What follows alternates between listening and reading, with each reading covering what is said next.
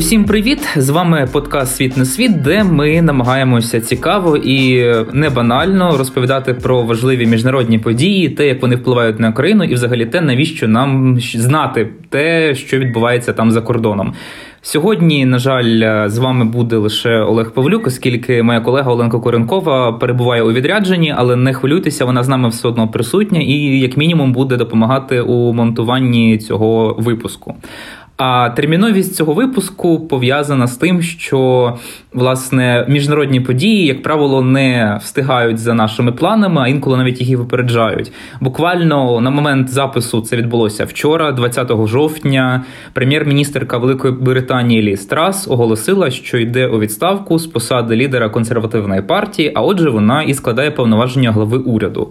Мабуть, тим, хто слідкує за британською політикою, більш-менш було б в принципі зрозуміло, чому так так сталося, але мабуть для України і для українців, е, які зараз мають набагато більш серйозні клопоти, е, зрозуміти, чому вдруге за менш ніж два місяці у Британії е, відбувається відставка лідера консерваторів, ну було би як мінімум цікаво, і хоча б хотілося б розібратися, що там взагалі відбувається.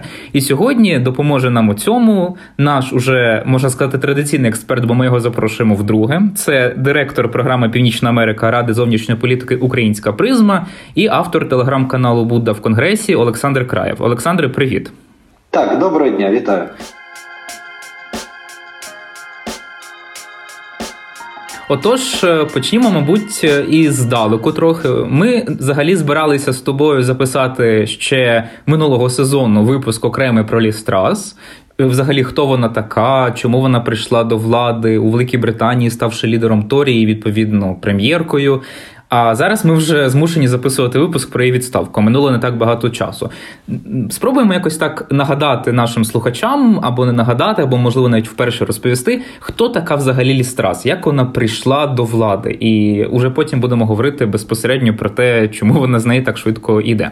Варто почати з того, що Лістрас це кар'єрна політикиня, яка має дуже великий досвід як внутрішньо партійної роботи в межах консервативної партії, так і служби на різного рівня міністерських посадах. Причому не лише різного рівня, але різного профілю, починаючи від соціальної, економічної політики, найбільш відомою для українського і, можливо, навіть міжнародного слухача-глядача. Вона стала вже на посаді міністерки закордонних справ в уряді Бориса Джонсона. Це якраз її найбільш зоряний час, де вона себе проявила не лише як вельми непоганий організатор, бо треба сказати, що і організацію всіх закордонних візитів Джонсона, які, як ми пам'ятаємо, ставалися часто майже раптово, причому навіть для самих британців, і організацію всіх перемовних процесів, особливо в часи повномасштабного вторгнення Російської Федерації в Україну, займалася саме Трас. І це був той момент, коли вона заслужила не лише величезну любов українців, величезну повагу західних колег, але й заслужила титул, е, яким відзначають в принципі найбільш адекватних людей. Росіяни стали називати радикальною і саме більшою в мірі русофобкою, що мені здається дійсно відзнака дуже важлива. Е, прийшла вона е, на посаду прем'єр-міністра. Я думаю, вже плавно перейдемо до цього етапу. після для багатьох раптової, для тих, хто слідкував о, очікуваний доволі відставки Боріса Джонсона. Вона до останнього була в таборі тодішнього прем'єр-міністра. Вона до кінця не не була з тими, хто радив йому йти в відставку, і тому вона по суті представляла собою своєю перемогою продовження лінії Джонсона, і не лише в зовнішній політиці, за яку вона до того відповідала, а й загалом вона дійсно стала ну вибачаю за такий термін Джонсонівкою і в економічній, і в соціальній, і в політичній складовій своєї кар'єри уже на посаді прем'єр-міністра, і не скриваючи цього, вона з цим до влади і йшла. Е, до речі, тут нагадаю нашим слухачам, що про Бориса Джонсона, про те, чому він пішов у відставку, у нас був окремий епізод ще дуже давно, ще на початку першого сезону. Тому, якщо вам цікаво дізнатися про це більше, то можете переслухати. Він здається, нам вийшов доволі інформативним і цікавим. Але не хвилюйтеся про Джонсона. Ми ще, звісно, будемо говорити, і, е, мабуть, пізніше навіть пояснимо, чому. А тепер перейдемо безпосередньо вже до прем'єрства Трас. Е, ти вже зазначив, що вона була багато в чому продовжувачкою Джонсонівських традицій позицій. Але тим не менш, якщо врахувати, що Джонсон протримався на посаді лідера консерваторів і прем'єра десь понад два з половиною роки виходить, і ще й пережив пандемію коронавірусу, у сенсі не те, що він там вижив фізично, а те, що зміг е, провести країну в такий непростий час. А тут приходить Лістрас і минає 44 дні. Це, до речі, антирекорд, вибачте, за таке слово перебування. На посаді прем'єра у Великій Британії там здається попередній становив трохи менше 120 днів, і це було ж у 18 столітті. От чому Лістрас так швидко впала, якщо так можна сказати, чому вона так швидко позбулася влади? Насправді причин було дуже багато, тому що Трас приходила ну на найскладнішу політичну посаду в країні в найскладніший за останні роки для країни час. Дамо трохи контексту. На момент приходу трас до влади вперше з 70-х років в Британії інфляція почала досягати рівня двозначних позначок. На момент приходу е, трас до влади російська агресія викликала надзвичайний стрибок в цінах на енергоносії, на електроенергію. Відповідно, повністю переформатовувався енергетичний, економ... загалом економічний, е, фінансовий навіть ринки в Сполученому Королівстві, і тому це все накладалося ще й на постковідну кризу, на відновлення британської економіки, коли так держава вже багато запозичила і мали великі борги. І була багато де відповідальна за нові проекти, нові програми, особливо по підтримці соціально вразливих верств населення. Тобто трас приходила на підготовлений майданчик до катастрофи, і тому по суті від неї вимагалося дуже швидко і дуже якісно внести певні зміни, або як мінімум представити таку програму дій, яка, по перше, буде адекватна в контексті витрат, буде адекватна в контексті не збільшення, а зменшення навантаження на економіку, і в першу чергу навантаження на бюджет та центральний банк. По-друге, ця програма мала бути все-таки зі значним соціальним ухилом. Вона мала сподобатися значній частині населення, тому що для трас великим питанням було відсутністю кредиту довіри. Якщо Джонсон е, приходив на хвилі виборів. Він ну ви хоч недавніх, він звісно прийшов не сам на виборах. Він також був обраний в результаті відставки попереднього міністра. Але так чи інак на той момент консерватори володіли, хоча б відносним мандатом від свого виборця. І на той момент консерватори якраз завершували Брексіт, і тому для них е, для них були відкриті дуже багато дверей в плані довіри населення. Е, я Зараз тільки коротко проголос... я тільки коротко нагадаю, що коли Джонсон у 2019 році в грудні провів країну через е, дострокові парламентські вибори. В нього була рекордна з 90-го року, якщо не помиляюся, більшістю 80 мандатів. Зараз вона трошки зменшилася, але тим не менш консерватори вони тоді посіли значну більшість якраз на хвилі Брекзиту. Абсолютно вірно. І тому насправді зараз, коли за трас, ну по суті, я не пам'ятаю, на жаль, точної цифри, але це буквально декілька сотих одного відсотка людей ну з усього населення з неї проголосували. Ну по суті, трохи більше 60% із 300 тисяч консервативних виборців, які приймали участь в обиранні нового прем'єра. То їй потрібно було дійсно здобути е, любов народу, і потрібно було дійсно здобути мандат на всі свої реформи. Е, попередньо, коли ми чули під час передвиборчої кампанії її економічний план, він виглядав ну доволі класично консервативним, тобто е, зниження податків по максимально можливе, максимально широке зниження, що дозволить перезапустити економіку, дозволить нада запустити більше грошей в обіг. Е, відповідно, це запустить економічні процеси, це допоможе бізнесу. Люди стануть більше купляти, бізнес стане більше виробляти і так далі. Ну класична система чимось попахає неокенсіанством. В принципі, для кризового року не найгірший варіант. Проте проблеми почалися майже одразу. Ну буквально на другий день прем'єрства Трас е, помирає її королівська величність Єлизавета II. І одразу наступні майже 20 днів у нас випадають, коли або у нас офіційний траур, або інші процедури, або робота якраз із е, зовнішнім світом, а не з внутрішніми проблемами. І тому лише під кінець вересня, хоча Трас отримала офіційну перемогу 6 вересня, лише під кінець місяця вона змогла взятися за свою програму. І як тільки її міністр фінансів Квасі Квартенг представив проміжний так званий міні-бюджет, стало зрозуміло, що те, про що вона казала під час передвиборчої кампанії, не зовсім відповідає тому, що вона в цьому бюджеті відобразила, тому що в першу чергу е, її податкові знижки і фронтальне зменшення податків, яке вона обіцяла, стосувалося лише великих корпорацій, великих бізнесів для середнього класу, середнього і малого бізнесу. Таких зменшень не було передбачено. Навпаки, в деяких випадках ми мали навіть збільшення. По-друге, соціальні видатки які вона обіцяла збільшити, щоб підтримати малозабезпечені групи населення, в цьому бюджеті зменшувалися. І крім того, що найстрашніше було для якраз для Сіті, ну для лондонського фінансового центру, а збільшилися державні запозичення. Трас хотіла ще більше взяти грошей звідкись для того, щоб підтримати свій економічний план. І тому буквально через пару днів ми побачили відставку міністра фінансів. А ще десь через тиждень ми побачили буквально повний на 180 градусів розворот усієї економічної фінансової програми трас. Тобто сталося так, що мало того, що її перша програма була розкритикована, їй довелося її повністю переписати. Вона фактично стала ідентичною до програми Ріші Сунака, яку він пропонував. І Тарас опинилася не просто в ситуації відсутності довіри, вона опинилася в ситуації, в якій вона ну мала відступати по всім фронтам. Навіть говорили про те, що її новий міністр фінансів Джеремі Хант просто захопив весь кабінет міністрів, і трас в ньому вже нічого не вирішувала. Тому, на жаль, трас стала не просто заручністю обставин, вона навіть не змогла отримати можливість якось це виправити. І тільки нагадаю нашим слухачам, що Ріші Сунак це колишній міністр фінансів, який працював ще в уряді Бориса Джонсона, попередньому уряді, який був до уряду Ліз Трас, який власне одним із перших відкрито може так сказати збунтувався проти Джонсона на тлі тих зовніш... внутрішньополітичних скандалів, і який власне потім разом із Трас боровся за посаду лідера консерваторів. Ну як ми вже бачимо, неуспішно.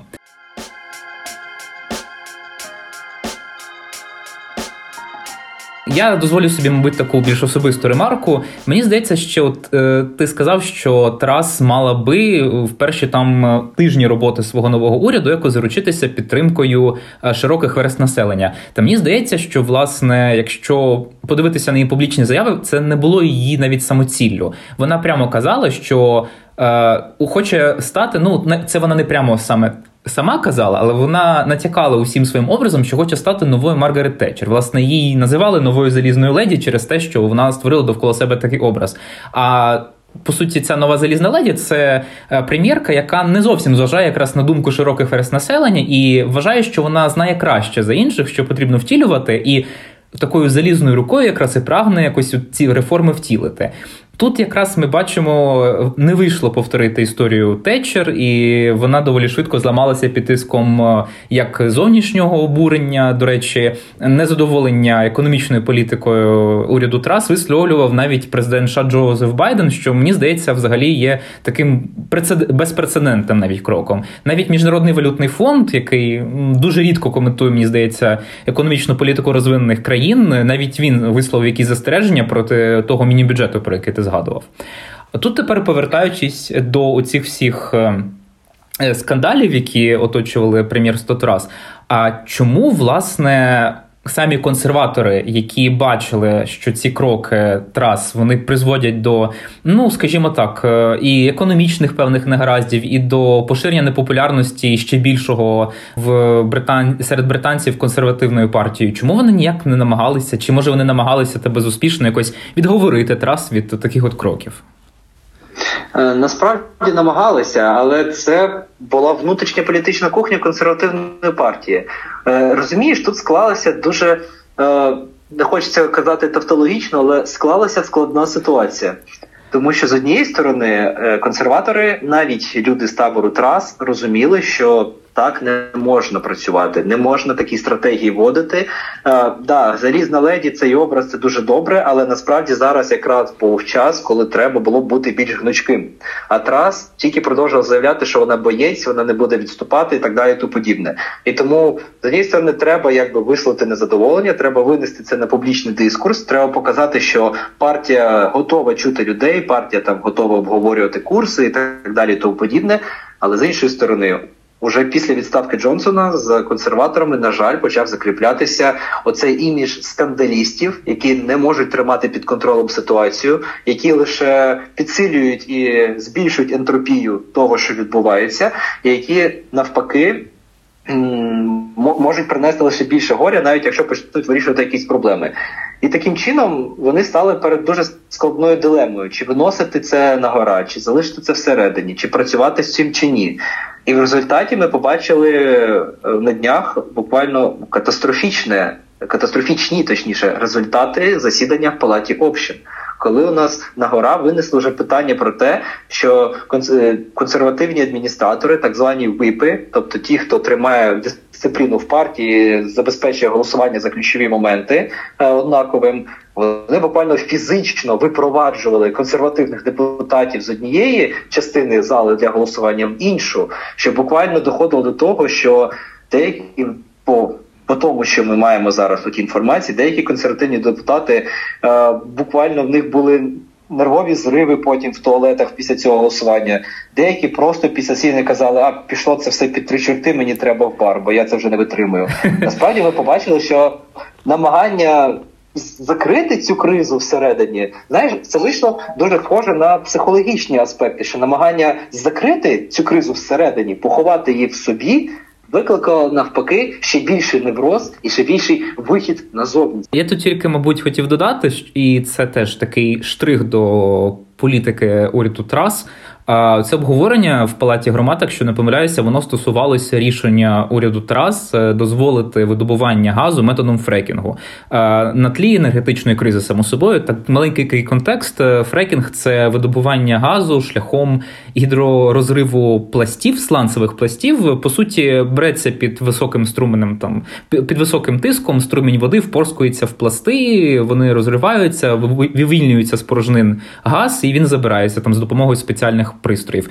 Е, ну, я не те, щоб фахівець, але у мене, скажімо, я сім'ї геологів походжу і можу так стверджувати приблизно, що це е, не дуже екологічно, і часом це не завжди, е, можу так сказати, безпечний спосіб видобування газу. І от цей метод він викликав тоді, точніше, те, що Трас його вирішила дозволити. До речі, заборонив його в 2019 році уряд Терези Мей, попередниці попередниці.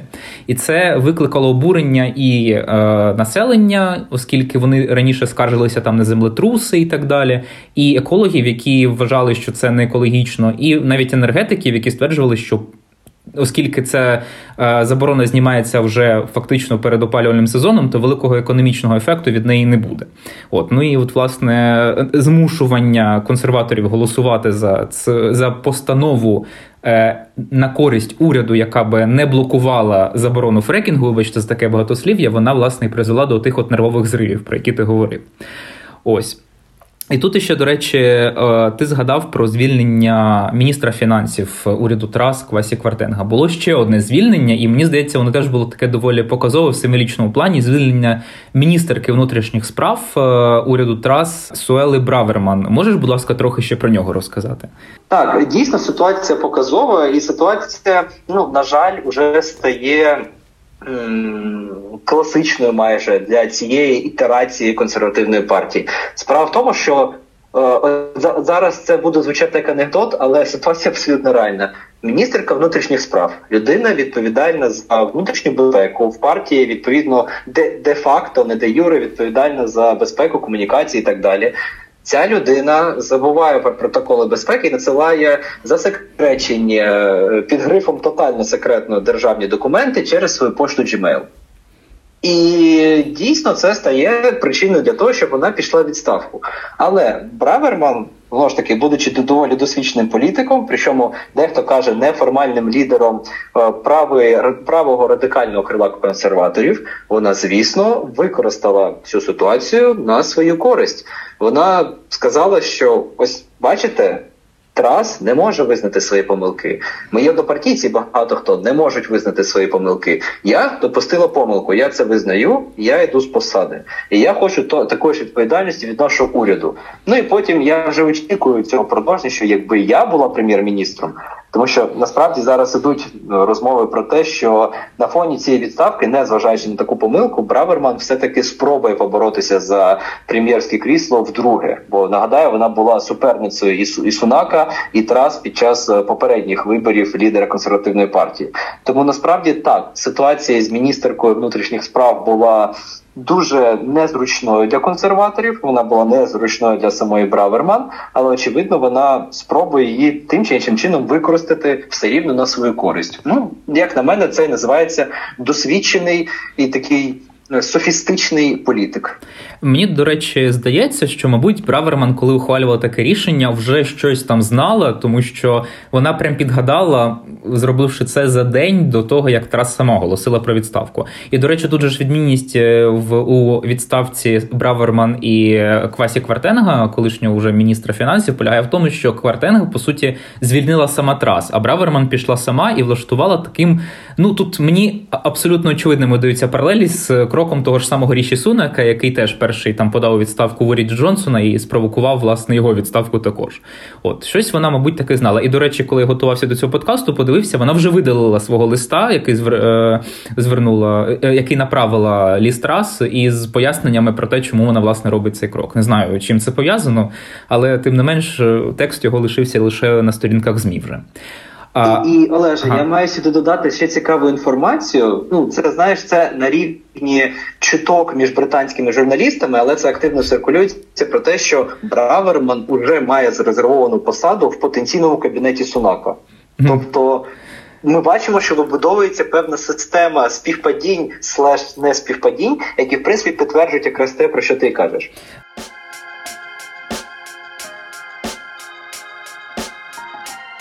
Ну, от побачимо. Тут насправді якраз логічно можна перейти до моменту, коли Трас оголошує 20 жовтня про відставку, і починаються фактично згідно з традиціями британської політики, вибори уже виходить треті.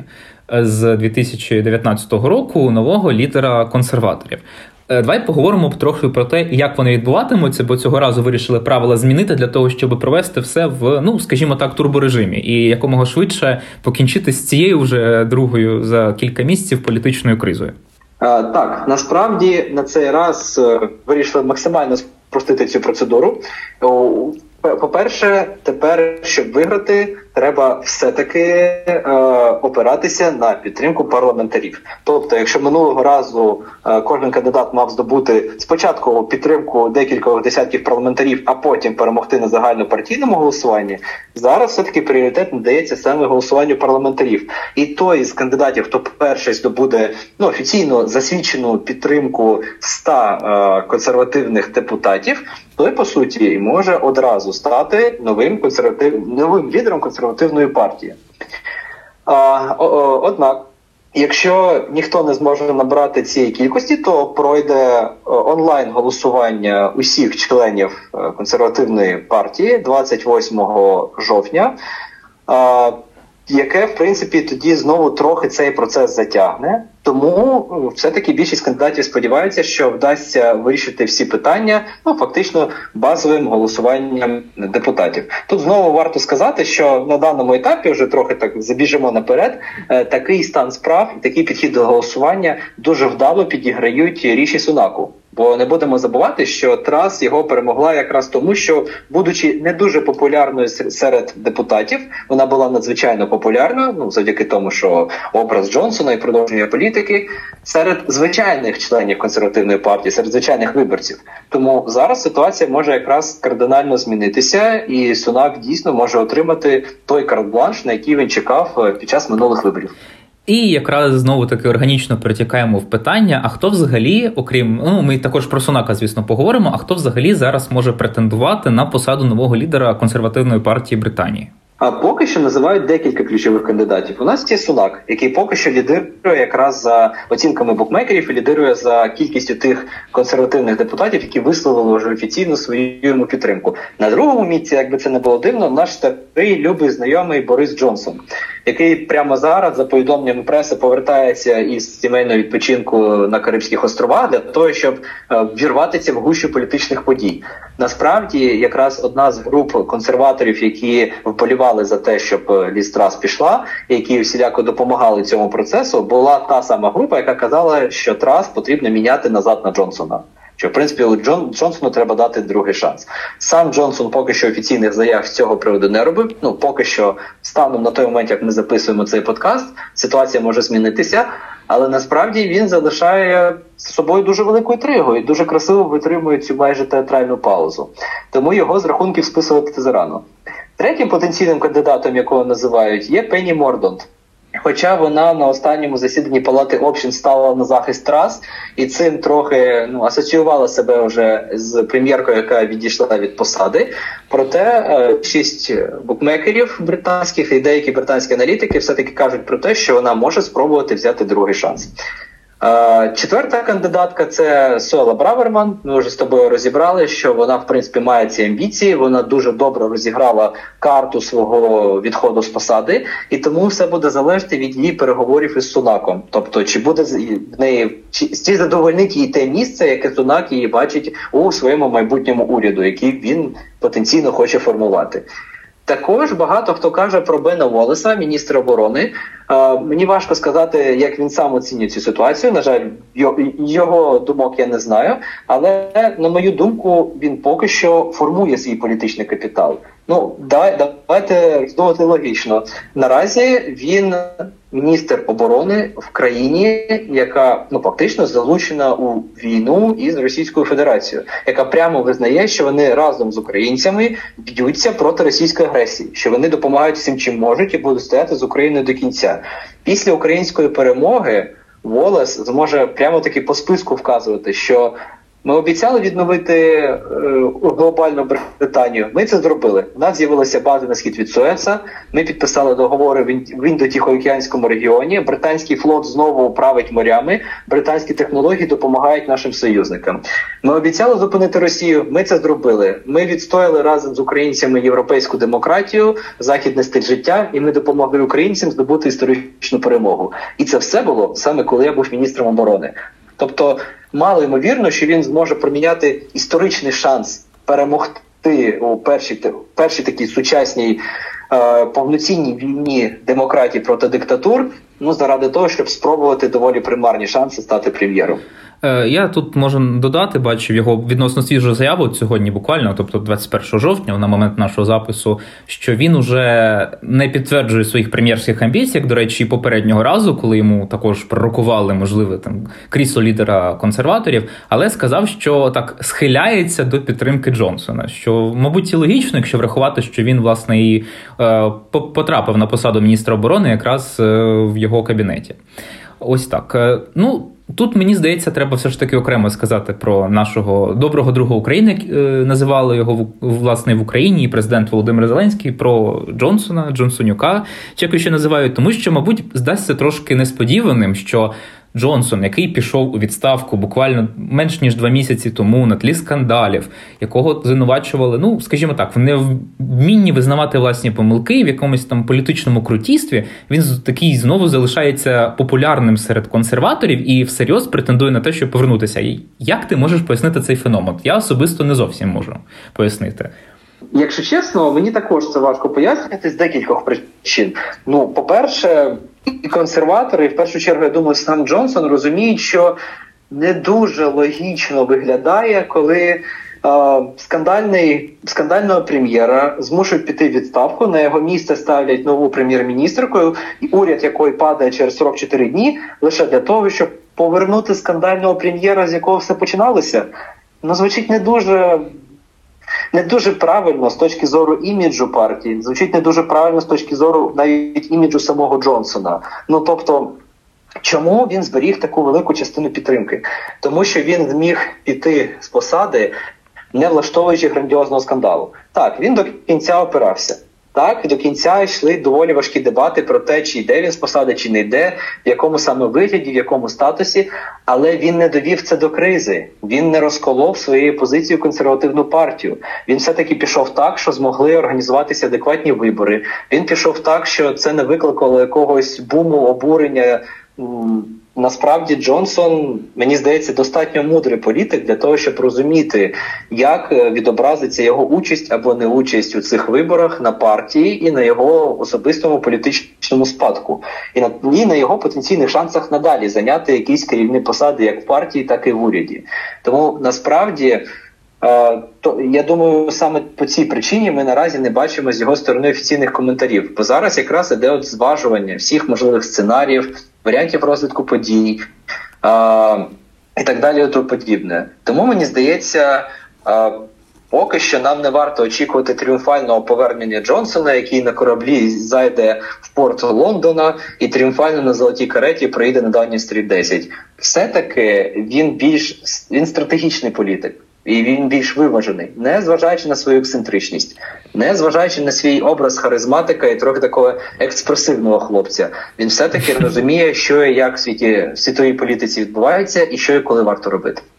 Е, гаразд. Е, ну, можливо, нам доведеться потім ще записувати окремий подкаст про Джонсона. Я, мабуть, би його так уже попередньо назвав там е, друге першестя Черчилля, оскільки ну, не секрет, що Черчилль це кумир Джонсона, так само як Тетчер це кумир для трас. І свого часу Джонсон не те, що там написав кілька праць про Черчилля, він, власне, мабуть, і мріє повернутися в політику так само тріумфально, як це зробив Черчилль після того, як в 45-му році, після Другої світової війни, він одразу ж програв вибори, а потім в 51-му році привів свою партію до перемоги. Побачимо. Е, Хоча насправді мені так внутрішньо здається, що такі шанси більш ніж реальні. Ну, мабуть, мені хочеться поговорити про ще один такий е, сценарій, можливий теоретичний. Е, оскільки на тлі, ну будьмо відверті, катастрофічного рейтингу консервативної партії, очевидно, і було б цілком сподівано, що опозиція, а передусім це лейбористська партія, така традиційна суперниця консерваторів, і ліберал-демократична меншою мірою, вони активно зараз е, закликають до проведення дострокових виборів. Чому? Тому що на ниніш за нинішніх умов вони отримують, ну передусім лейбористи, звісно ж, вони отримують просто таки колосальну перевагу у парламенті, якої здається з часів е, Тоні Блера у них і не було. Це 90-ті роки. От е, наскільки реальним взагалі є сценарій дострокових виборів? Чи можна нам очікувати того, що е, новим прем'єром буде не там Борис Джонсон чи хтось ще, а Кір Стармер, лідер лейбористів? Насправді зараз все робиться опозицією для того, і і лейбористською, і соцдемівською, і навіть шотландські націоналісти приєдналися до того табору, що дійсно все може йти до проміжних до нових виборів або проміжних, або як на того наполягають лейбористи, повних виборів. Чому?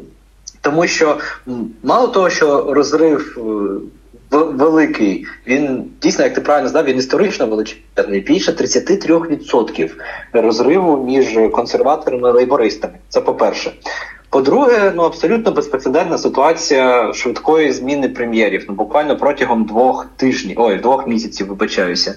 Що насправді показує ну відсутність стабільності в партії, і так чи інакше, поки що лейбористи скажуть, це покаже відсутність довіри до політики партії. А по-третє, абсолютно безпрецедентна і складна економічна ситуація, тому що, як, як ми вже казали, коли розбирали причини проблем у трас. Принципі, те, що зараз відбувається, дуже давно в економічній політичній історії Британії не відбувалося. А так як весь цей час тіньовий кабінет лейбористів працював на повну котушку, у них вже є альтернативні законопроекти, сценарії, стратегії, все, що необхідно для того, щоб продемонструвати своєму виборцю, яка буде їх програма, на що вони будуть давити, з чим вони будуть працювати, що вони отримують у випадку цих виборів. Е, з законодавчої, ну з юридичної точніше точки зору, чи можливо зараз зараз провести вибори? Цілком особливо зараз, коли в консервативній партії спалахнув скандал через те, що сама партійна адміністрація, партійна еліта давить на своїх же депутатів. Бо велика частина депутатів може підтримати опозицію і закликати до нових перевиборів. Плюс це буде доволі популярно навіть серед їх консервативних виборців.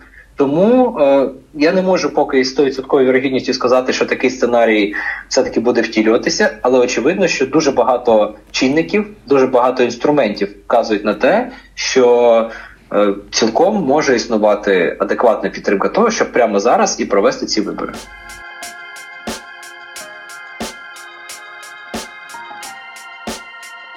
І на завершення, незалежно від того, який буде сценарій, або у нас буде черговий прем'єр-консерватор при владі, або прем'єрка, хто його знає, або ж все ж таки відбудуться дострокові вибори.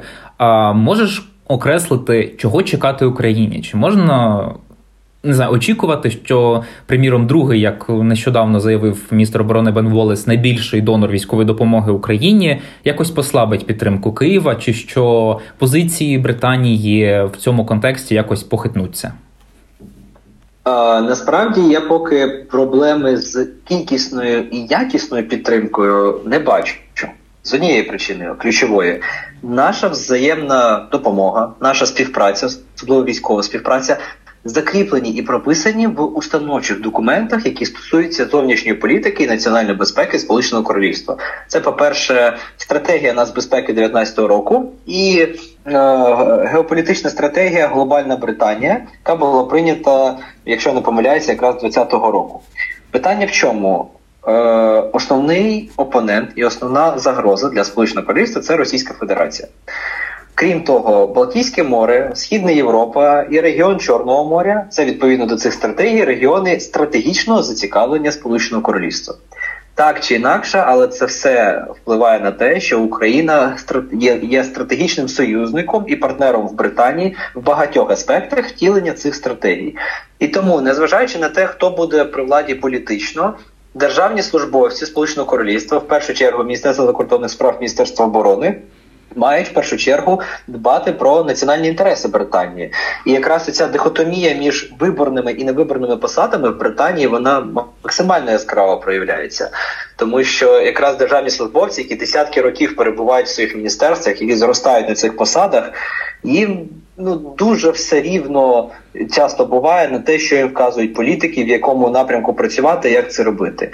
Це як казали в одному популярному британському політичному серіалі. Е, наказ від прем'єр-міністра це в першу чергу порада для міністра закордонних справ, це маленька записка для голови делегації, і це максимум один з варіантів промовлених в усній формі для посла. І те, якщо він до посла в такій формі дійде. Тому насправді британці на цією підтримкою працювали стратегічно, і вони розуміють, що просто так цю тему кидати не можна.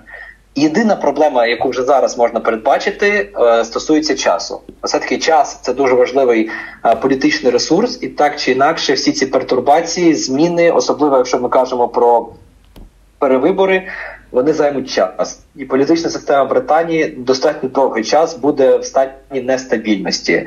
Це не, не є добре, тому що ми розуміємо, коли наш союзник е, переживає такі кризові нестабільні часи, це відповідно буде відбуватися на певних нових ініціативах, нових пропозиціях або втілення якихось довго якихось короткострокових програм. Проте на стратегічному тлі, на щастя, це ніяк не має відбитися. Тут, до речі, зразу згадується порівняння в британських виданнях е, британської політики із італійською, де часта зміна прем'єр-міністрів та й власне перевибори вони є звичним явищем. Навіть посол Італії у Сполученому Королівстві образився на обкладинку The Economist, де Лі Страс представили в ролі Британіки із щитом ролі піт щитом у вигляді піци, і а, замість списав неї була в, в руках виделка, і на ній були намотані спагетті. От якось так. Ну Побачимо загалом, чи справді це передбачення воно має під собою підґрунтя. А, І сподіваємося, що на тій оптимістичній ноті, все ж таки більш оптимістичній, ніж негативній, про яку ти говорив в контексті підтримки Британії України, ми і завершимо. Е, Нагадаю, що ми говорили про те, що означає відставка Лістрас, чому вона взагалі відбулася у Великій Британії, і як це може вплинути на Україну. З нами був е, наш шановний експерт Олександр Краєв, директор програми Північна Америка Ради зовнішньої політики, Українська призма і автор телеграм-каналу Будда в Конгресі. А вас, шановні слухачі, я закликаю, якщо ви ще цього не зробили, підписатися на наш телеграм-канал, стежити за новими випусками нашого подкасту Світ не світ на всіх е, доступних платформах. І тримаємося, сподіваємося, що все буде добре. Слідкуйте за нами і тримаймося.